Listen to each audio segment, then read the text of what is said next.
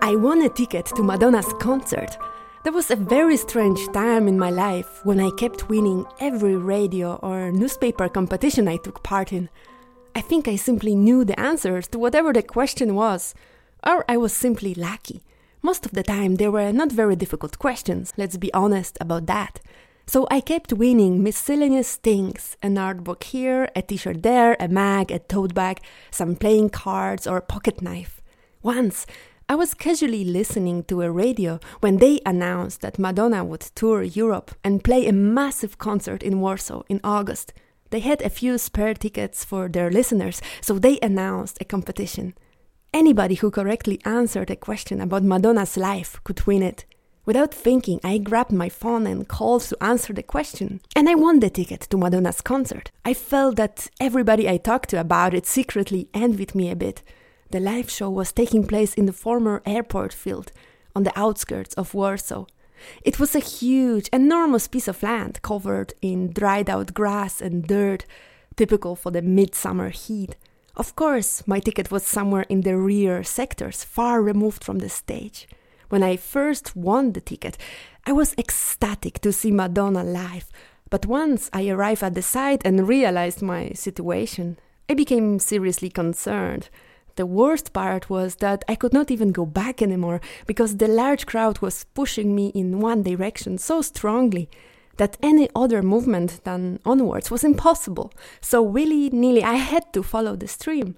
Sadly, I could not do anything but go with the flow, try to stay afloat and enjoy it as much as I could, which was in my very best interest anyway. Everybody seemed to be having so much fun, only I felt so miserable. Once I read some research report where they found out that the more you pay for a concert or a show, the more you enjoy it. Perhaps that was it. I only saw happy people around me, as tickets for these concerts were not cheap. I sensed their excitement and growing anticipation for the legend of pop to finally show up on the stage.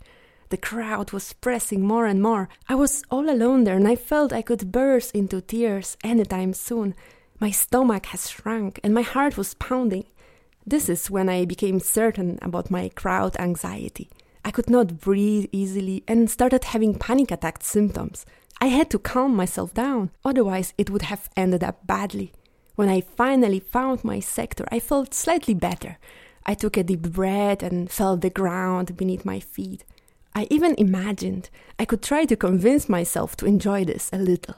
Only then did I realize that the stage I was looking at was not a real stage, but some of the enormous screens that were broadcasting the live show. The stage was so far away from where I was standing that only when I climbed on the tip of my toes I could barely see a tiny bit of it. There was only the ocean of heads and bodies occupying this enormous space and no way out of it. I cannot believe I would ever say it, but I couldn't wait till it was over. I much envied my friends who went to Madonna's cover concerts in Huodna twenty-five bar instead, where my favorite singer-songwriter Gaba Kulka was playing a live gig with Madonna's songs, for they would not have to endure this massive crowd. They had each other's company, and even in a crowded bar, probably more air to breathe than I had here in the open space.